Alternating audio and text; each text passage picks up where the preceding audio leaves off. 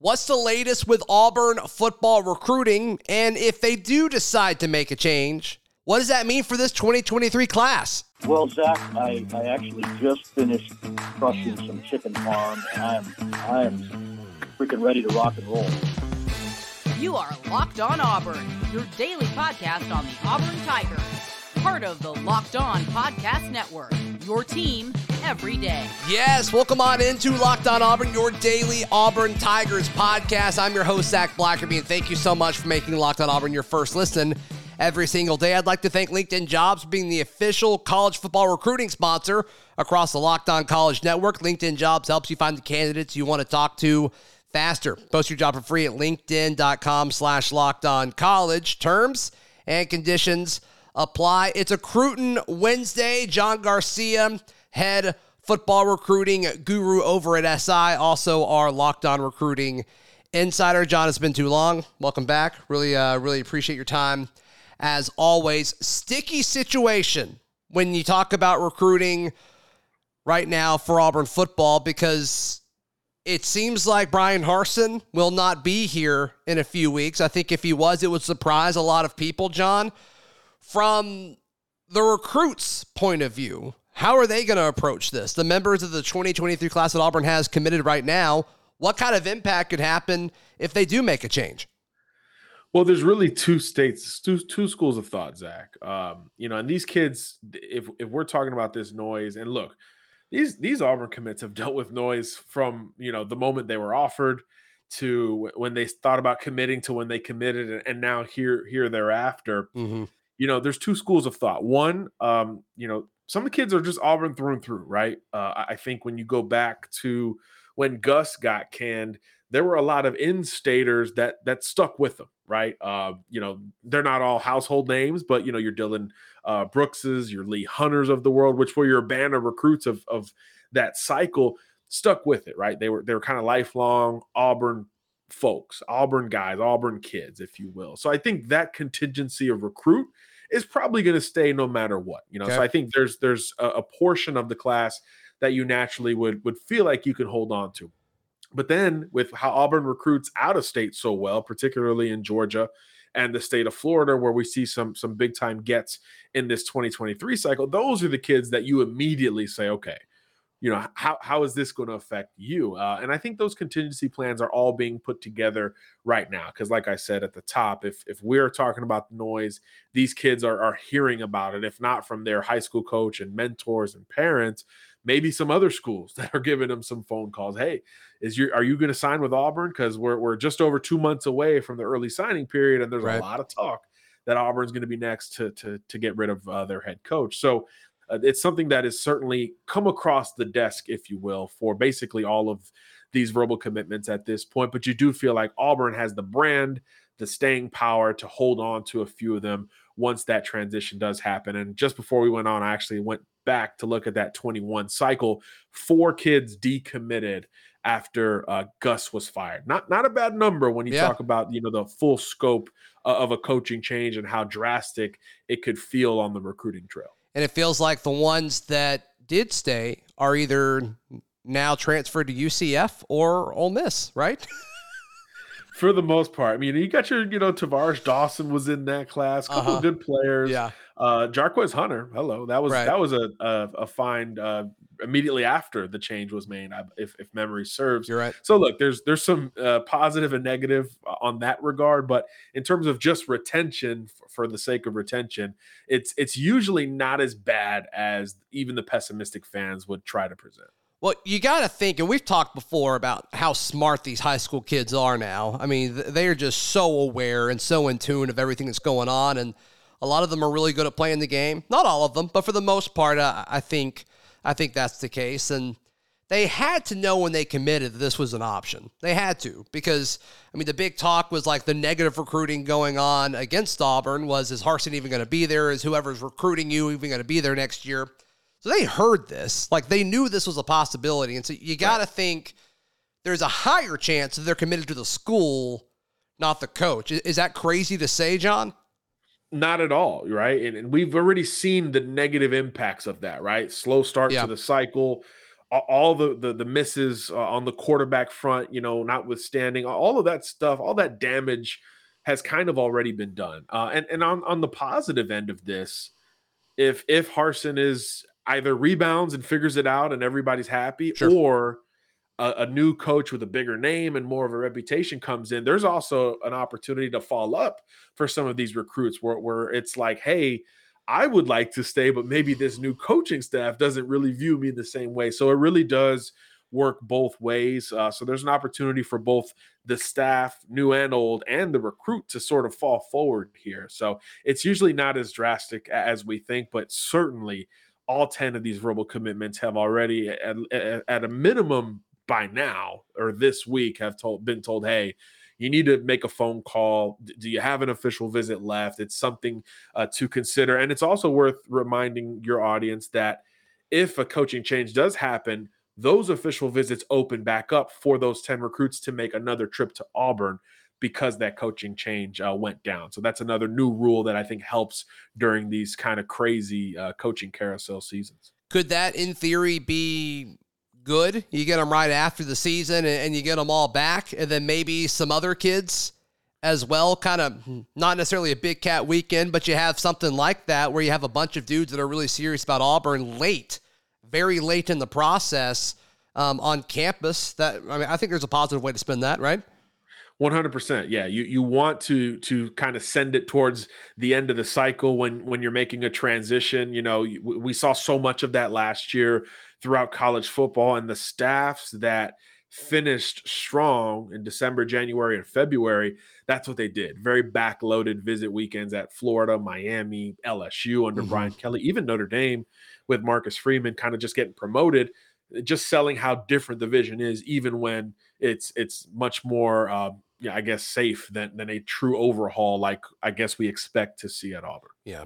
All right, John, there are three players that have committed to Auburn since we last spoke wide receiver Adam Hopkins, defensive lineman Jamarian Harkless, and offensive lineman Janoris Wilson. I want your thoughts on them in just a moment, right here on Locked On Auburn.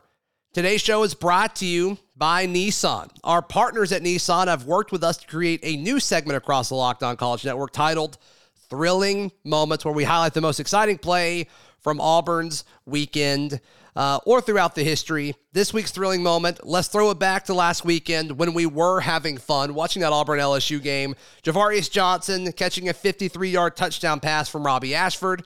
I think that shows a lot of upside for Robby's game moving forward, as well as Ja'Varrius Johnson. He's had a few that were close, and he finally got one home against LSU. And I think it shows what this offense could potentially be even this season. So that's why that is our thrilling moment brought to you by Nissan. This segment has been inspired by the thrilling new designs featured across Nissan's new lineup of vehicles. Purchase what thrills you in the all new Frontier, Armada, or Pathfinder today. Available now at nissanusa.com.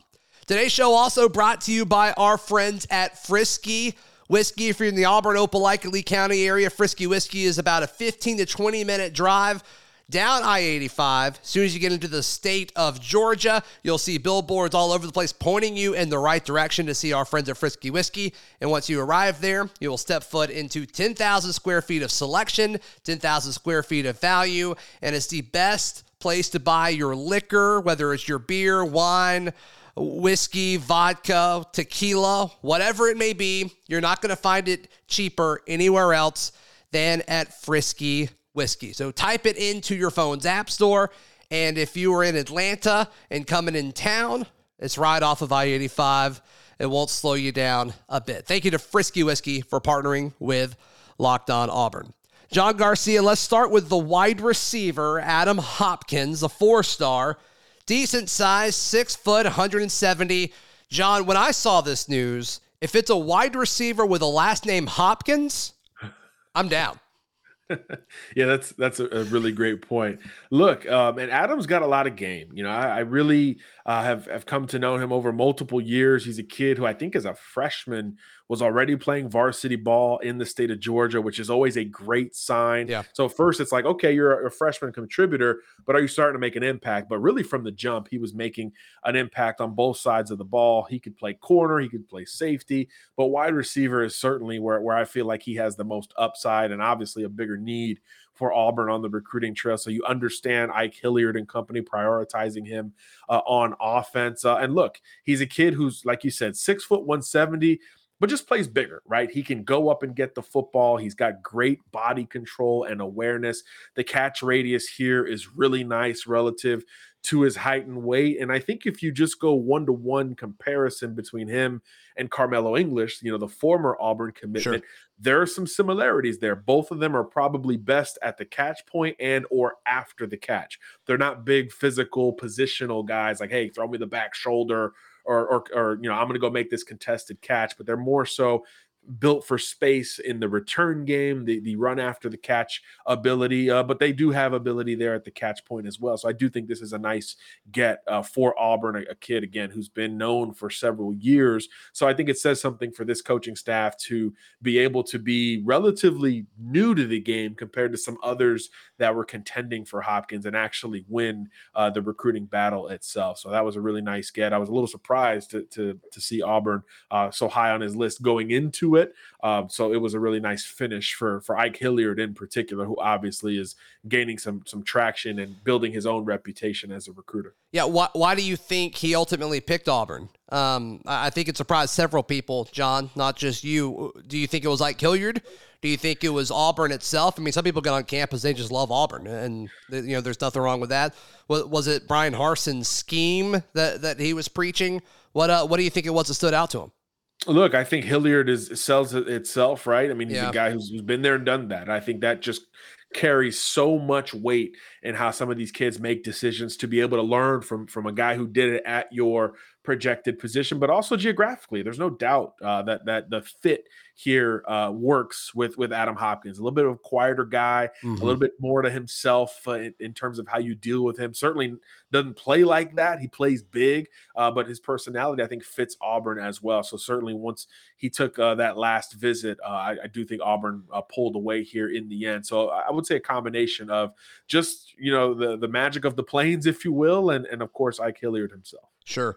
All right. And, and the need, obviously, right? You want to yeah. you want to go where you're needed, not not uh not tolerated, I guess, as, as they say. No, yeah, I, think that's a good point. Three star defensive lineman Jamarian Harkless. Auburn Daily actually was up in Lexington a few weeks ago watching him play. Uh, it was cool to talk to him a little bit after the game, John. But this is a guy that's pretty big, 6'4", 315 and he moves probably like he's 270, which is which is something you always like on the defensive front.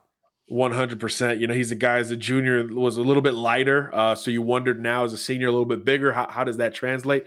He's still uh, just making moves relative to his size. He actually had a scoop and score return touchdown last week uh, as, as I was looking at some recent video of him. Uh, so, yeah, he's, he's got a great combination of inside out quickness and, and, rushing ability. And, and there's some showman uh, to this kid's game. There, there's some fun to him, some pizzazz, if you will, uh, which you want on, on the defensive interior, right? You, you want a guy who is big and physical enough to do it, but also uh, has enough to carry his own weight, you know, in the meeting rooms and in recruiting and helping others jump on board. So I thought that was a really nice get uh, for for the Auburn Tigers. And look, a guy who a lot of people thought Ole Miss was in really good shape for. I believe he's committed uh, somewhere in the Big Ten before that point. So there's been some ups and downs and some twists in this recruitment. So uh, another good sign to win another late uh, recruiting battle in this front. And, and, when you win in the trenches in the SEC, it just it just means more as, as the slogan suggests. There it is.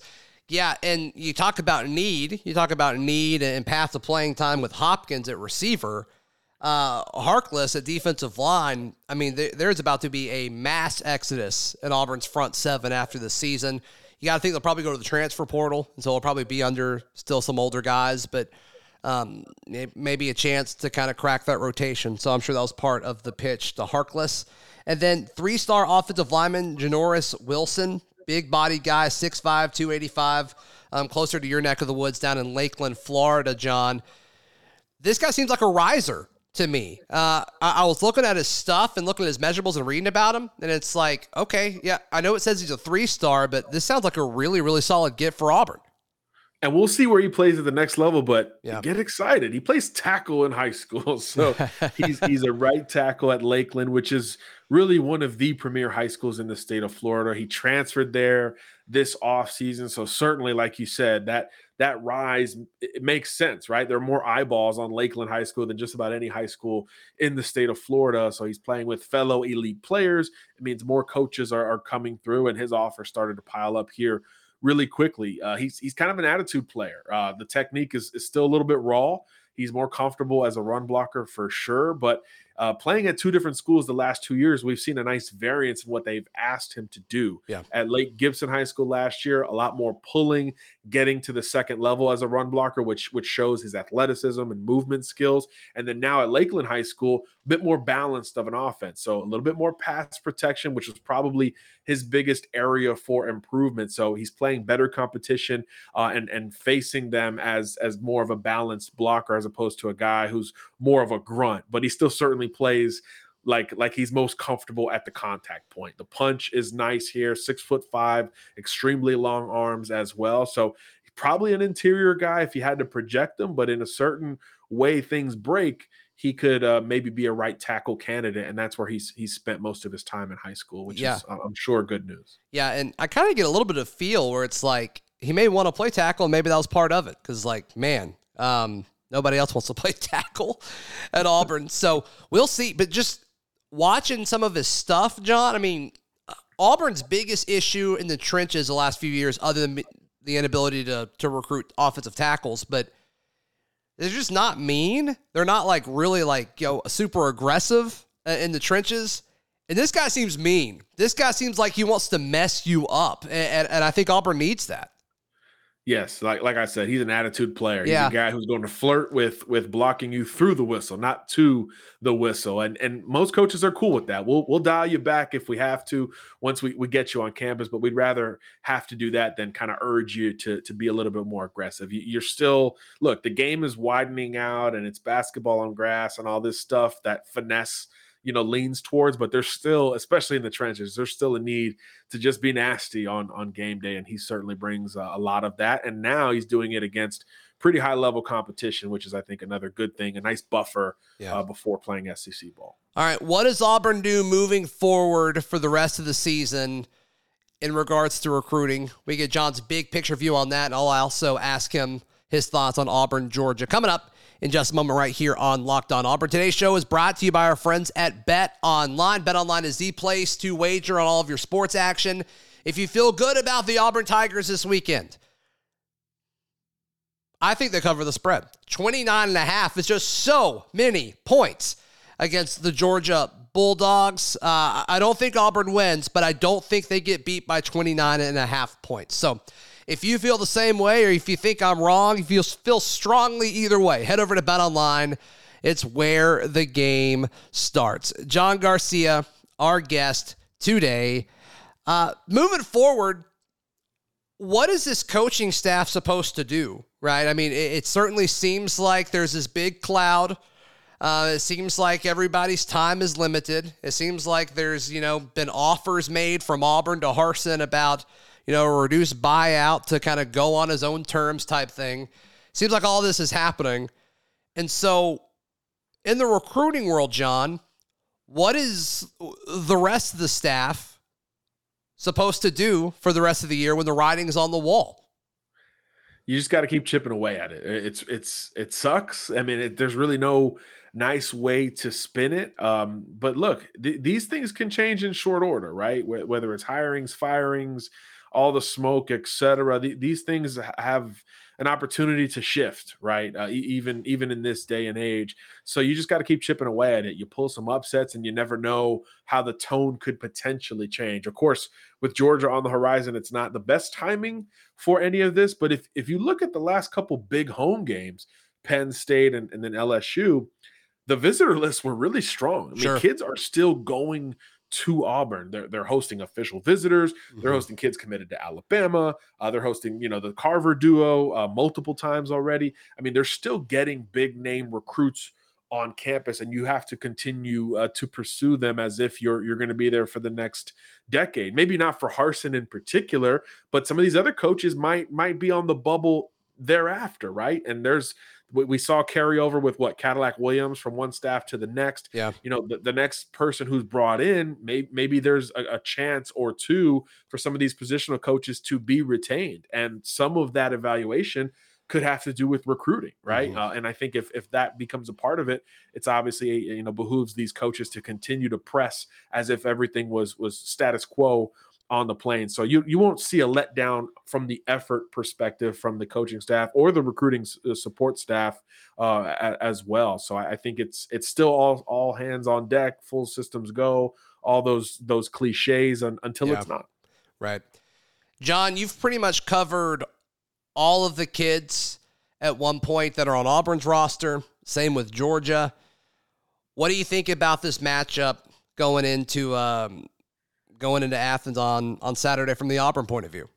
Well, look, we've talked about the trenches and how th- those are the biggest discrepancies from in Auburn recruiting. Yeah. So we see that on the field as well. And I think against Georgia, I think that's something that can be highlighted. But I do think with Robby Ashford, you have a little bit more flexibility in, in what you can do. You certainly have got nothing to lose from a schematic standpoint. So challenge the discipline of of Georgia as, as much as you possibly can. Try to get up on them early, which obviously, uh, you know, if, if Missouri can do it, and, and Auburn was was much better than Missouri for the majority of that game, even though it got really funky there at the end. Um, you know, that there's an opportunity for Auburn to do the same. Although you also don't expect Georgia to be somewhat flat three weeks right. in a row. But look, they're college kids. Uh, things happen, uh, certainly, and I think Auburn's defense, more importantly, uh, just really has to to lock in on on the, the big targets for the for the Bulldogs. Right? I mean, their wide receiver group has left a lot to be desired this season. Um, it's about the running backs and the tight ends, and Auburn